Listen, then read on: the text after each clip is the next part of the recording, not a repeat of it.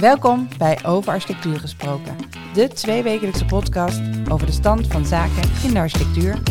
Mijn naam is Merel Pitt, hoofdredacteur van Architect.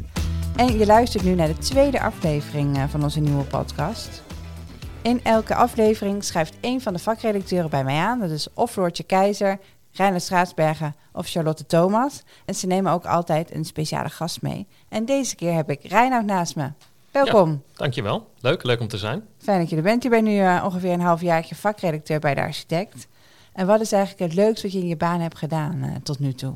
Ik denk dat uh, mijn binnenkomst eigenlijk wel een van de leukste, leukste momenten was. Ik kom gelijk vastbijten in een van de belangrijkere onderwerpen naar mijn idee. Het architectuurbeleid en de rol van de architect die momenteel ja, heel erg uh, vaak besproken wordt in dit soort uh, uh, onderwerpen. En daar kon ik me gelijk in vastbijten en leuke artikelen over schrijven. Waardoor ik ook heel, heel snel heel veel mensen heb gesproken. Ja, dat wil ik zeggen. Daarvoor had je behoorlijk wat bronnen, zoals Zeker. wij dat dan noemen in de journalistiek. Ja, ja, dus dat was, dat was eigenlijk een soort van sprong in het diepe. Maar gelijk ook ontzettend interessant, omdat ik ja, gewoon van zoveel kanten, zoveel verschillende perspectieven te horen heb gekregen. Dat ik dacht van nou, dit, dit onderwerp gaat diep.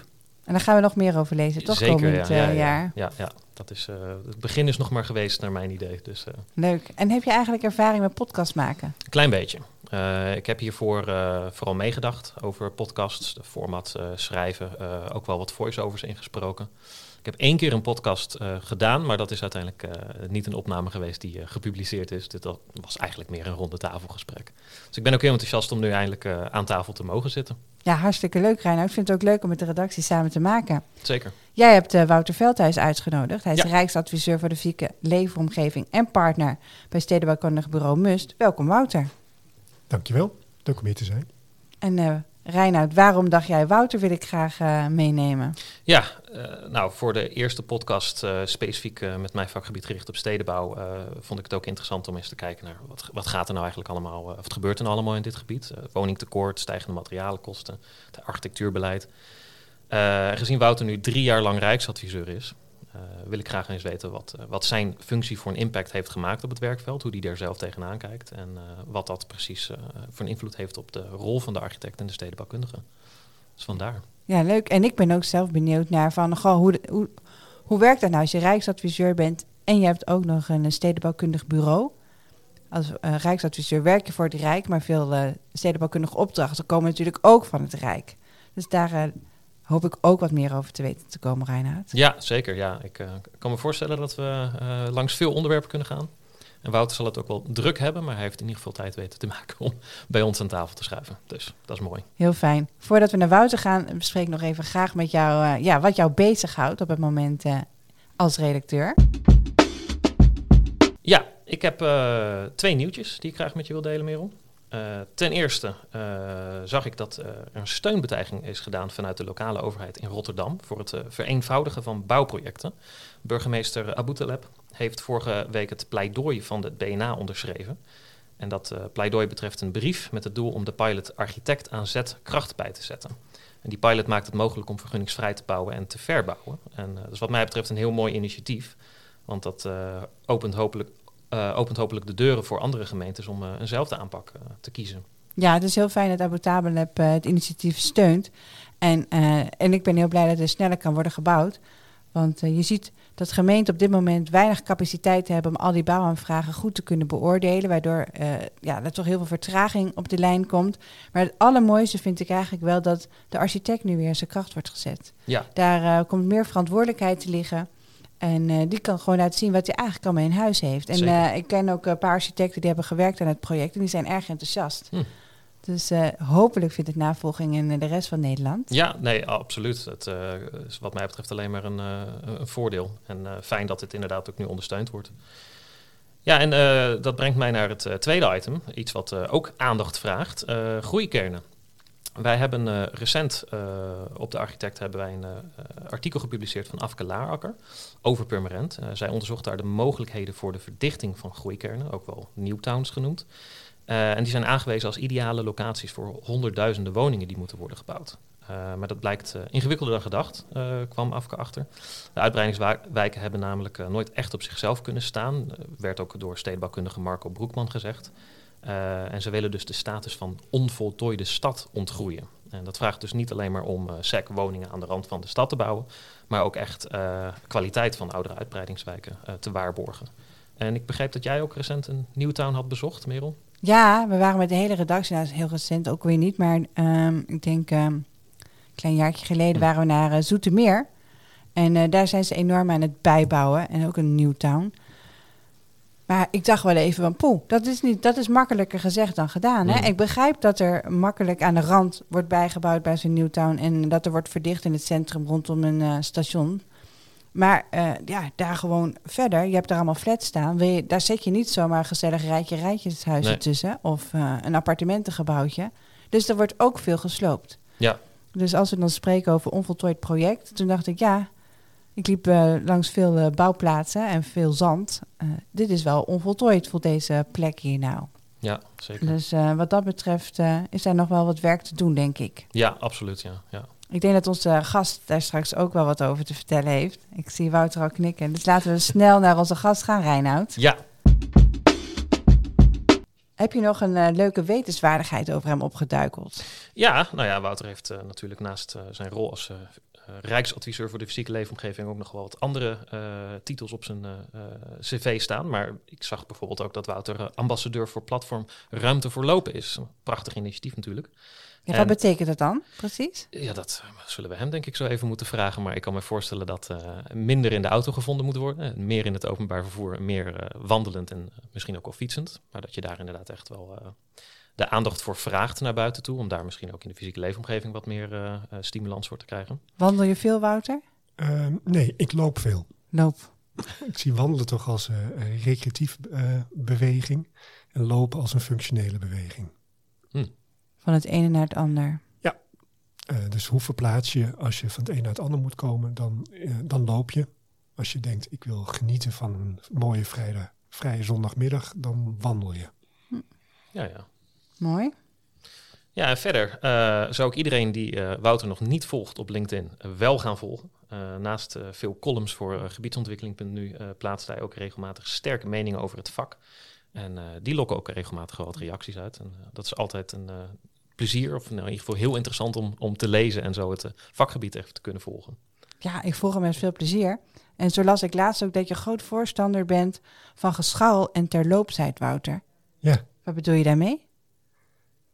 Nou ja, je wil gewoon dat, je, uh, dat de stad of je leefomgeving uh, lekker zit als een oude jas. Dus wil je in een designer outfit zitten of wil je gewoon in een lekkere, comfortabele, warme slobberjas zitten? En ik denk dat we in ons vak te veel getraind zijn om dingen prachtig, scherp en mooi te maken. En te weinig getraind zijn in dingen ook gewoon lekker te laten. En te zorgen dat mensen die ruimte zelf naar hun hand kunnen zetten. En dat noem ik me even voor het gemak gescharrel. Um, en wat een heel specifiek probleem is, is dat we die scharrelruimte eigenlijk op alle niveaus in het ontwerp en in het beheer uh, uh, elimineren. Dus schoon, heel veilig. Wat een mantra is waarmee we de stad aanvallen de afgelopen 30 jaar. Dat zorgt ervoor dat je eigenlijk heel moeilijk een stoeltje of een tafeltje buiten kan zetten of een tegeltje eruit kan wippen. Laat staan dat je het initiatief neemt om een stuk van de stoep uh, je toe te eigenen. Mm -hmm. Maar het maakt mensen wel gelukkig om dat te doen. Ja. Dus waarom geven die mensen die ruimte niet? Dus wat, uh, wat, wat weinig wrijving eigenlijk in de, in de fysieke leefomgeving in plaats van dat het... ja nu allemaal heel geschoon wordt gemaakt. En, uh... Ja, René Boer heeft daar een, uh, een mooi boek over geschreven, Smooth City Hm. noemt hij het. Um, en het beschrijft eigenlijk een stad die voor Instagram ontworpen wordt. Schoon, strak en mooi op de foto. Mm -hmm. Maar ook een soort teflonlaag heeft, waardoor het stedelijk leven afgestoten wordt. Juist. En dat, um, ja, dat, dat is gewoon niet goed. Ja. Eigenlijk vind ik dit ook wel um, symbolisch voor je hele leven niet voor de fysieke leefomgeving is het, maar zo gaan we eigenlijk om met alles op dit moment, hoe je je leven is georganiseerd. Ja. De tendercultuur past erbij, maar ook hoe, we, hoe succesvol in, in je carrière je moet zijn, hoe je je kind opvoedt. Ja.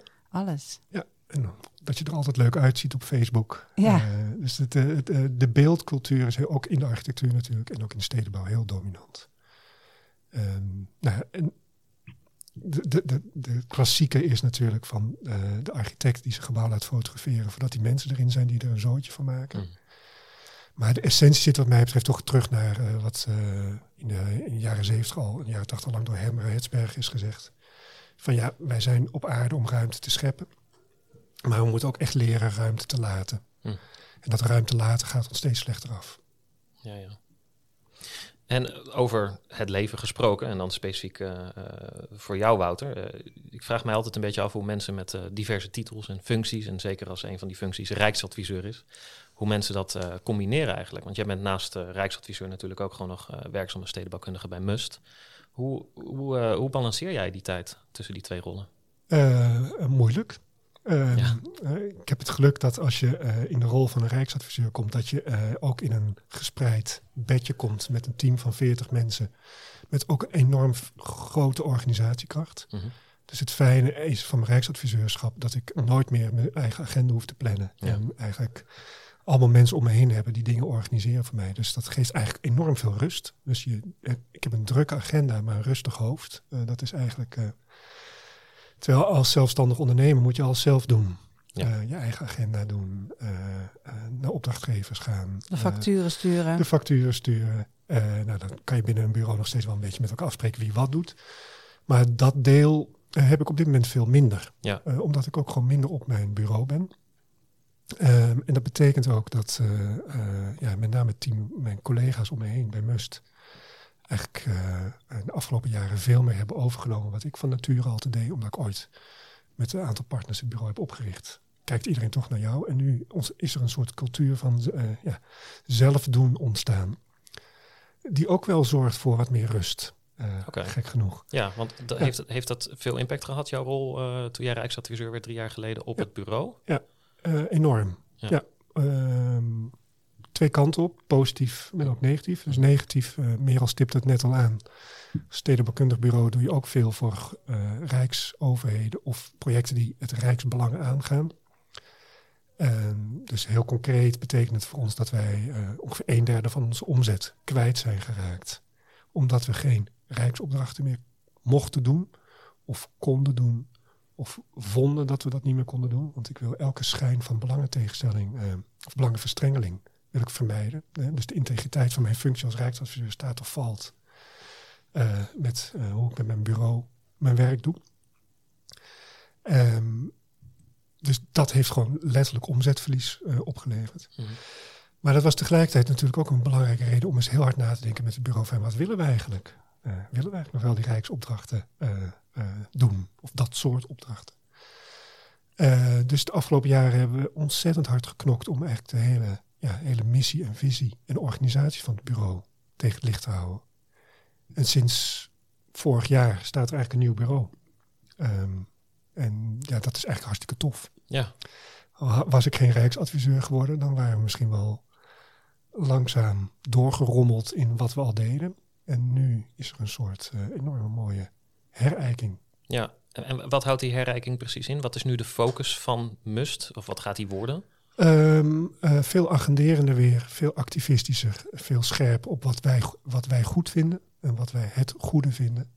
En veel minder gericht op uh, um, een organisatie draaiend houden, um, omzet creëren. Uh, en zorgen dat je ook aan grote projecten werkt. Mm -hmm. Eigenlijk interesseert ons niet zoveel meer of iets een groot project of een klein project is, maar we werken eigenlijk alleen nog maar aan belangrijke projecten. Ah ja. Dat is wel ook het beeld dat ik van jullie heb toen jullie begonnen. Ja, nee, het, het is een, um, wat, wat we sinds een jaar doen, is elke maandag eigenlijk alleen nog maar praten met elkaar over uh, wat drijft ons, wat doen we.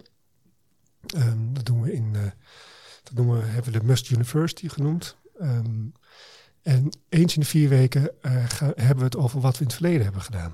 Heel veel mensen op het bureau die hebben dat natuurlijk niet meegemaakt. Aantal wel. En we zijn eigenlijk verbaasd over wat een toffe dingen we in, uh, in, in het jaar 2000 deden, die nu actueel zijn. Hm. Dus uh, waterveiligheidslandschappen werkten we keihard aan in, bij Ruimte voor de Rivier. We hadden het al over andere economisch systemen, ander eigenaarschap, coöperativiteit.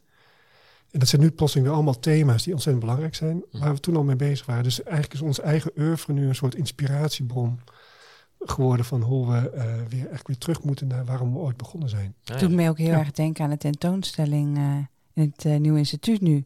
Ik had iedereen die daar was geweest aangeraden om, om daar vooral te gaan kijken, zodat we niet die weer alle, het wiel opnieuw continu moeten uitvinden. Maar je kan het natuurlijk ook binnen je eigen bureau doen, wat je nu zegt. Gewoon kijken van, goh, we hebben toen opgaves aangepakt. Kunnen we dat eh, meenemen in eh, nieuwe opdrachten? Zeker. Ja, en ik vind het mooi dat je dat, die tentoonstelling het Nieuw Instituut aanhaalt. Hè, want dat hebben we dan met het College van Rijksadviseurs en het Nieuw Instituut samen gedaan. Maar dat was voor mij ook wel een reden om eh, heel hard te gaan trekken aan het eh, gedachtegoed van eh, Dirk Vrieling. Hm. Want Dirk Vrieling was een stedenbouwkundige en een professor eh, in Delft toen wij afstudeerden. Die voor ons een enorme eh, ja, stapsteen is geweest om het bureau te kunnen starten. Dus wij hebben met Dirk Vrieling de, eh, het denken van de Delta Metropool opgezet. Dus de vereniging Delta Metropool heeft hij opgericht. Wij hebben alle ontwerpen en onderzoek in het begin voor de vereniging Delta Metropool gedaan. En eh, ik als middelbare scholier ging tijdens mijn aardrijkskundelens naar de beurs van Berlage om Nederland nu als ontwerp te bekijken. Oh, Dus gaaf. Toen wij die kans kregen om die tentoonstelling als college van Rijksadviseur te maken, heb ik wel enorm hard lopen trekken aan dat het archief van Nederland nu als ontwerp geopend zou worden. Dat was op dat moment nog niet geopend en ontsloten. Ja, ja. Dus eh, werd letterlijk gezegd, ja, er ligt een grote rol ergens. Die moeten we maar eens openmaken. Nou, dat moeten we heel snel gaan doen. Want wat mij betreft is dat de essentie van deze tentoonstelling. En dan is het fijn dat je 40 mensen in dienst hebt. Ja, en het Nieuw Instituut Ja. natuurlijk met alle curatoren die eh, Ja. dat hebben gedaan. Want als je nu eh, kijkt naar, naar MUST, de opdrachten die jullie doen, heeft dat, eh, deze beslissingen die jullie nu aan het maken zijn om, om het bureau te herrijken, heeft dat impact op wat voor een, eh, opdrachten jullie nu oppakken? Waar, waar zijn jullie bijvoorbeeld nu mee bezig?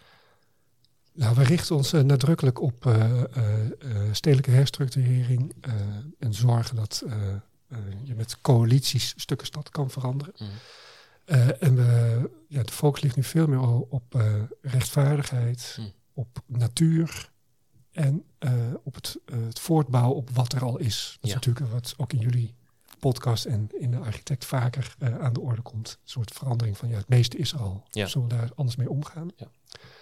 Ehm, maar met name het, het zoeken naar het beter benutten van het bestaande, dat, dat is echt wel, ook op stedenbouwkundig niveau, ehm, echt een verandering. Dus ik heb in de afgelopen tien jaar heel veel grote rijkswegen gewerkt, verbredingsprojecten, waarvan je altijd kan afvragen van ja, had ik dat überhaupt moeten doen toen al? Want het was voor meer auto's. Maar dat deden we ook omdat we gewoon mooiere en betere wegen wilden maken. Eh, zorgen Ja, dat het landschap mooi ingepast is. Dat barrières in het landschap eh, weggenomen worden. En nu zeggen we, we werken gewoon principieel niet meer aan verbredingsprojecten. Ehm, ook al zit daar nog een opgave achter dat je nog steeds betere fietstunneltjes kan maken en eh, landschappen kan ontsnipperen. Maar we willen eh, gewoon eigenlijk ja, daar echt niet meer aan werken. Nee, nee, want we hadden het er net ook al even kort over, groeikernen. Eh, jullie werken zelf ook aan de omgevingsvisie van Amersfoort. Die is eh, recent goedgekeurd, het plan. Eh, zie jij dat soort groeikernen dan juist als plekken om te kunnen verdichten? Want we hadden het er net ook over dat het wel eigenlijk ingewikkelde locaties zijn om Ja. de doelstellingen te bereiken. Hoe, hoe kijk jij daar tegenaan? Amersfoort is een mooi voorbeeld. Ehm, ik vind overigens dat je op moet passen om Amersfoort een groeikern te noemen, want het is een van de oudste steden van Nederland, eh, tenminste in het westen van het land. Het is echt een hele oude stad. Hè? Maar het is heel lang heel klein gebleven. Ja. En inderdaad pas na de weder, in de wederopbouwperiode is het geëxplodeerd en bij de Phoenix is daar nog een keer een turbo opgezet. En daarom kennen we de meeste mensen Amersfoort als een, ja, een overloopgemeente. Mhm. Ja, dat komt Ja. natuurlijk door Vathos Ja. in eh Kattenbroek. En ja, oh, ja. en de, de- een van de mooiste dingen van Amersfoort vind ik eigenlijk dat de beste nieuwbouwwijken altijd in Amersfoort staan. Dus als je voor de wederopbouwwijken kijkt, de mooiste staan in Amersfoort. Kattenbroek doen we lacherig, eh, vaak Nee. lacherig over, maar het is een fantastische wijk. En Vathorst is onder de Phoenixwijk ook nog wel een van de allermooiste. Dus er zit een soort hoge kwaliteit in die stad, die is onvoorstelbaar. Ja. Maar tegelijkertijd eh, is het geen stad. Eh, en dat is wat je volgens mij ook... Eh, onvoltooid nog eigenlijk. ja, nou, ik heb hem even net opgeschreven toen je dat begrip... eh, dat, dat wil ik niet vergeten, dat begrip. Een stad is nooit af, Reinoud. dus de, de, ja, ik mag hopen dat er altijd zandhoop en, en, en rafelranden zijn waar je weer aan kan sleutelen. Dus het idee dat we een stad afmaken, daar moeten we in ieder geval altijd voor oppassen. Ja, Maar wat Amersfoort nu wel moet doen, is eigenlijk van een eh, ja, verzameling hele mooie woonwijken een stad worden. Ja. En dat geldt ook voor Almere, dat geldt ook voor Zoetermeer. En dat gaat dus aan de ene kant over zorgen dat er meer mensen komen te wonen, waardoor er ook meer draagvlak komt voor eh, goede stedelijke voorzieningen. Mhm. En Amersfoort gaat over hoe zorgen we nou dat de Flint, een theater, gewoon eens een keer een fatsoenlijk theater wordt met een goede programmering. Dat er ook de top van Nederland het uh, boekt om daar te gaan staan. Ja. Dat gebeurt nu nog niet, omdat er gewoon ja, iedere, iedere Amersfoort voor echt theater naar Utrecht gaat. Dus wanneer ga Dat is ook je... wel heel dichtbij. Ja, dus wanneer ga je naar je eigen stad eh, eh, voor theater? Eh, hebben we wel genoeg goede restaurants in de stad? Eh, nou, en wat ik ontzettend tof vind aan Amersfoort is, het is een referendum geweest en de meerderheid was eh, tegen. Maar het idee was om in de stad eh betaald parkeren in te gaan voeren. En wat in ieder geval wel doorgaat, is dat de binnenstad eh autovrij gemaakt gaat worden. Dus er worden nu hele snelle grote stappen gemaakt om het suburbane gedrag van die stad, namelijk iedereen gaat voor alles met de auto ergens naartoe, de stap te maken naar fiets en voet. Ehm, maar dat betekent vervolgens wel dat je ruimtelijke structuren moet hebben die dat aankunnen. Ja. Die heeft Amersfoort niet. Je kan eigenlijk van de ene wijk naar de andere wijk alleen maar komen met de auto. Eh, of via een fietssnelweg. En dat is wel de snelste en kortste route, maar dat is absoluut niet de leukste route. Hm. Dus dat doe je alleen maar met zo'n uh, pedelec en een regenpak en een helm. Dan loop je niet Uh, van het een en, naar het je, ander. en je loopt niet. Uh, terwijl uh, goede fietssteden zoals Utrecht en Amsterdam tonen natuurlijk aan dat het helemaal niet gaat over de snelste, kortste verbinding. Mm. Maar dat als het over voetsen, of, uh, lopen en fietsen gaat, dat het over psychologie gaat. Mm. Over aantrekkelijkheid, levendigheid, veiligheid, comfort. Ik, ik, las in jullie in de omgevingsvisie dat jullie daarin ook praten over levensaders om toe Ja. te voegen. Ja.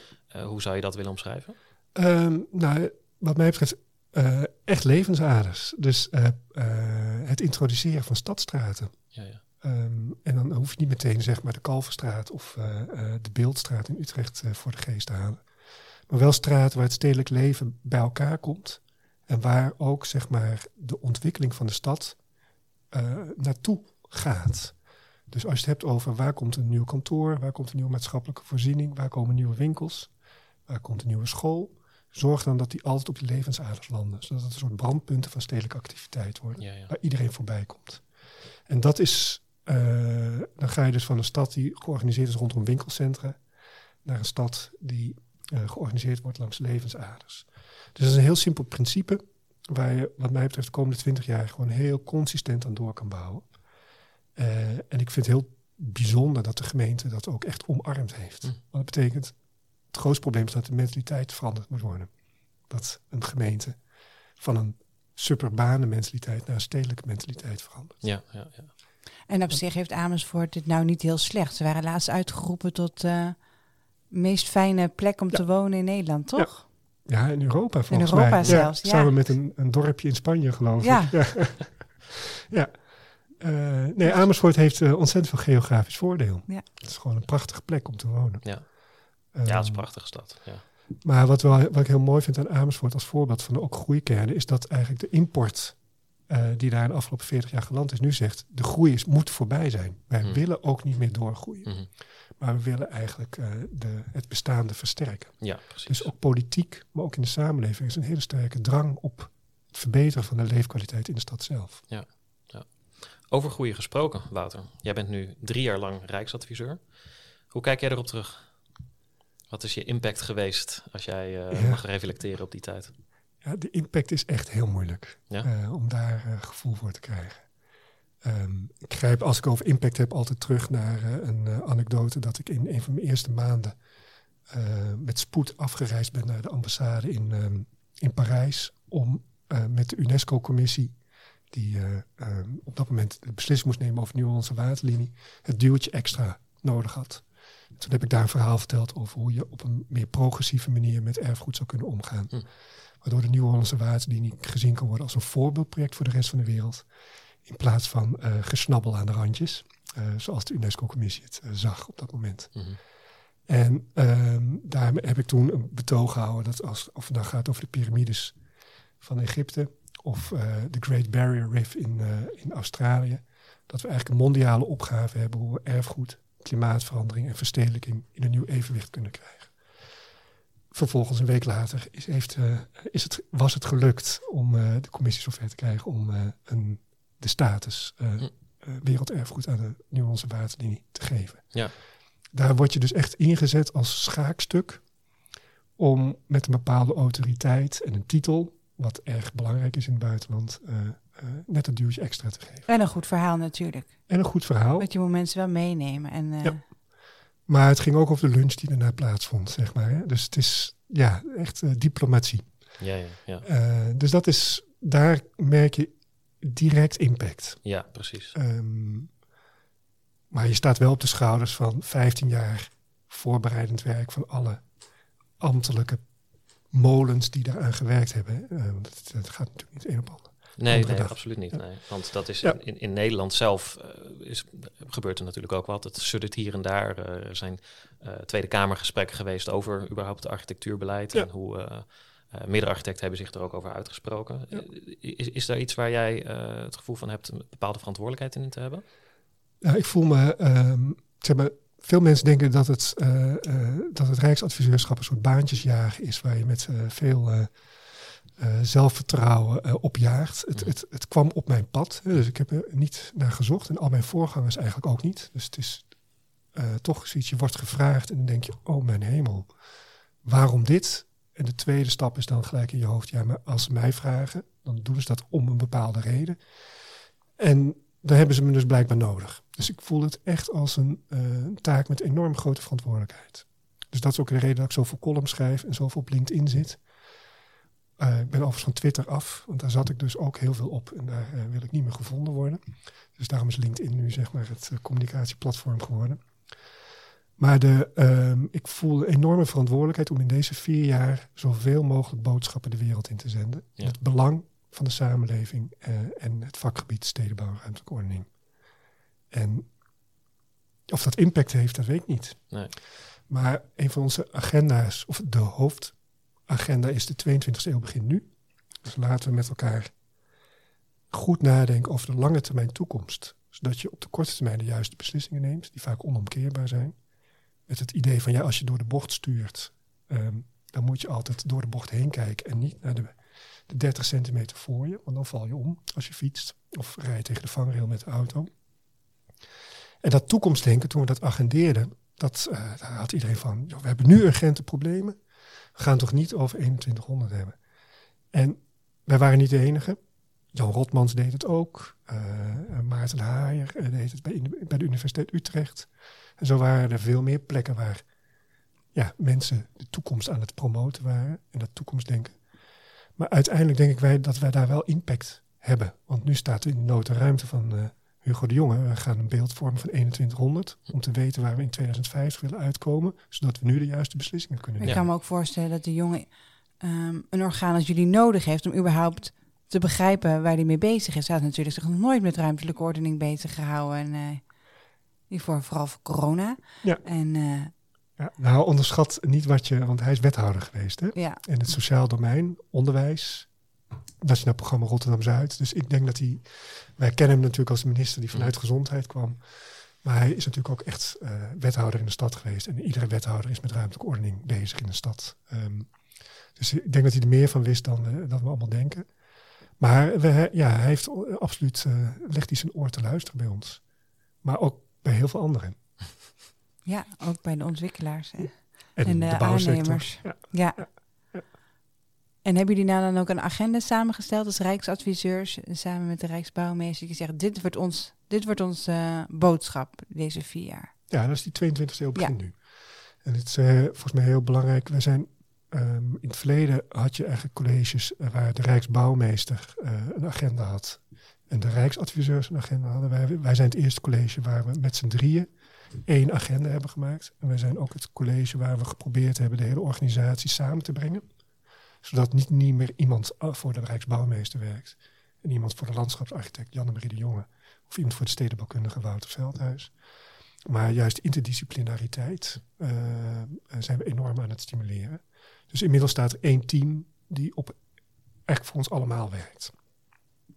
En dat is ook zeg maar de stap die we graag doorgeven aan, Ja. de, aan de volgende generatie.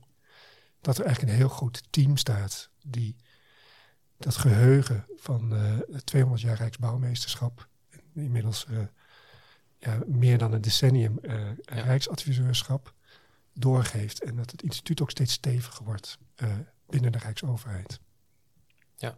Dus dat voel ik ook als een verantwoordelijkheid. Ja, Niet, mooi- niet het maximaal streven. eruit knijpen en dan wegwezen. En zien. En je hebt nu nog een jaar te gaan. Ja. En eh, hoe eh, ga je dat jaar afsluiten? Eh, Wat wil je nog doen? Nou, wij zeggen dus nadrukkelijk, we gaan een estafette stokjes doorgeven. Dus we maken dingen af.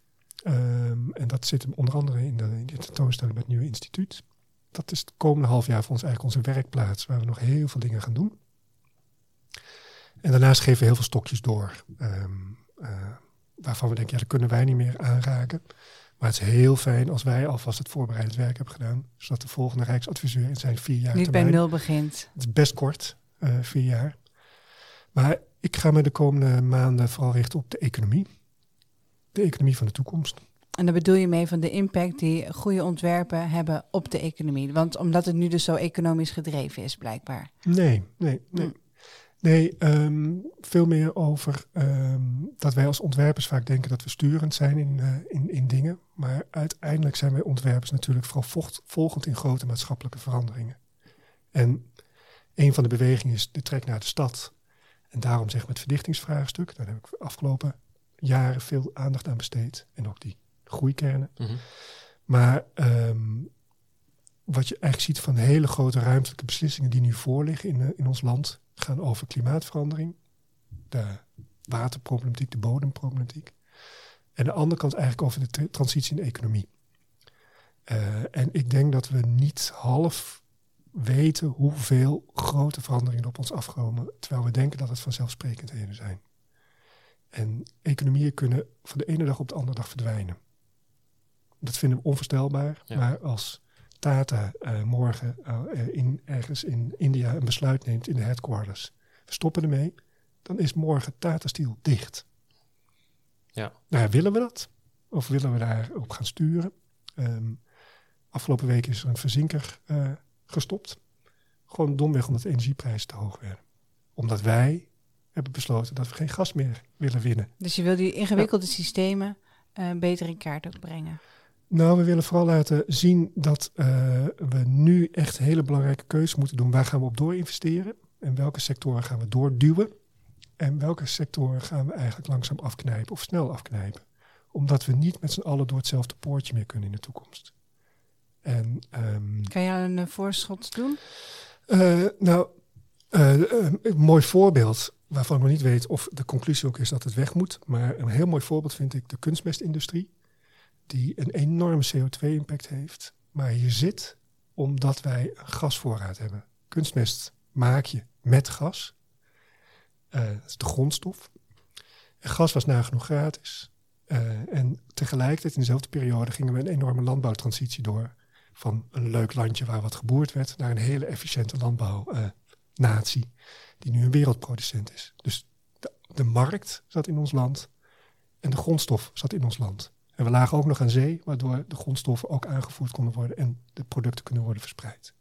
Als we een landbouwtransitie ingaan, waar kunstmest en bodemverontreiniging echt grote issues zijn, als we geen gasbel meer hebben, en we hebben een enorm energieprobleem, waarmee we eh, echt moeten gaan kiezen welke industrie wel en welke industrie niet. Vraag me werk af waarom we nog kunstmest moeten gaan maken in Nederland. En dat doen we op dit moment op zes locaties, waarvan bijvoorbeeld één het Amsterdam havengebied is, waar we nu voor de woonwijk Havenstad de gemeente de portemonnee trekt om een nieuwe kunstmestfabriek verderop in de haven te bouwen, zodat de milieuhinder voor Havenstad weggehaald wordt. Ik denk onvoorstelbare desinvestering. Hm. Daar hadden we de ringlijn van kunnen sluiten. Nou, dat is... eh, Ja. Genoeg om je in eh vast goed, te bijten. Dus dat eh, besluit is dus al genomen. ja. Maar op nationaal niveau eh, gaat het dus echt over de keuze. Gaan wij een, eh, een, een nieuwe hoge snelheidslijn naar het oosten van Europa leggen? Of gaan we eh, eh, de kunstmestfabriek eh, in, in, in Zeeland verduurzamen? Het gaat om zulke bedragen. Ja. Dat is enorm. Miljarden gaat het om. Ja. Ja. Nou, jeetje Wouter, je hebt Ja. ons aan het denken gezet. Reinoud. Zeker. En ehm, we gaan je volgen op LinkedIn komend jaar. En ben je dan na die vier jaar er helemaal vanaf? Nee, niet van LinkedIn natuurlijk. Nee? Nee, want ik ben, ook, ik ben natuurlijk Rijksadviseur geworden, omdat ik ook daarvoor al eh, een van de mensen ben in ons vakgebied die vindt dat je gewoon je mening moet ventileren. En ehm, eh, iedereen moet proberen mee te krijgen om het goede en het juiste te doen. Wat jij vindt, wat het goede en het juiste is. En daar kan je een debat over krijgen, dan is ook prima. Maar ik vind dat wij in onze beroepsgroep eh, wel wat explicieter mogen zijn over wat, wij, eh, wat ons drijft. Ja. En eh, ik zou het ook wel eigenlijk heel mooi vinden als zeg maar, je eh, een podcastreeks, podcastreeks gaat maken in de komende jaren. Waar eigenlijk elke dag wel een interessant iemand aan tafel zit, omdat hij een heldere mening heeft over wat hij vindt van het vak en waar het naartoe moet. En ik vind zelf dat we dat veel te weinig doen als vakgenoten. Nou, zodra wij de budgetten hebben, maken wij elke dag een, een eh, podcast Klinkt Wouter. Een, een mooie, mooie Ja. opgave voor ons ook inderdaad. Dankjewel voor je komst. Heel graag gedaan. Leuk om hier te zijn. Ja, dankjewel Wouter. Nou, Reinoud, dit was dan je eerste podcast. Ja. Wat is eh, je nou het meest bijgebleven met dit gesprek met Wouter? Nou, veel. het is, eh, ik vond het een ontzettend eh, interessant gesprek. Eh, vooral heel interessant om te horen hoe de impact vanuit zijn rol op, eh, op zijn bureau eh, best wel groot is ook. Maar er uiteindelijk ook voor gezorgd heeft dat dat echt een herrijking eh, in is gegaan, het bureau zelf. En daardoor duidelijker weten wat ze eigenlijk willen gaan bereiken in de toekomst. Vind ik wel een heel positieve impact van het eh, Rijksadviseurschap. Ondanks natuurlijk de moeite die hij doet om de twee rollen te, te kunnen beheersen. Ja, dat is inderdaad. en ik ben, moet, ben toch ook wel nou blijven hangen bij de kunstmestfabriek. Ja, Die vergeet ik ook niet snel. nee, die gaan we niet snel vergeten. Nee. nee. Nou, dankjewel voor eh, dat je erbij was, eh Reinoud. Ja. Nou, en ook luisteraars, dank allemaal voor het luisteren. Over twee weken zit Charlotte Thomas naast mij. Zij heeft de Francine Hoebe uitgenodigd om eh, te praten over 40 jaar Meccano. En daar heeft ze ook een bijbehorend boek bij gemaakt, enorm dik, meer dan een baksteen eh, zwaar. Ik hoop dat jullie allemaal weer luisteren. En eh, hou onze socials en eh, nieuwsbrief in de gaten om eh, up-to-date te blijven. Deze podcast is een productie van de architect en wordt mede mogelijk gemaakt door onze abonnees. Luister je deze podcast nou graag, overweeg dan eens een abonnement op de architect. Dank jullie wel.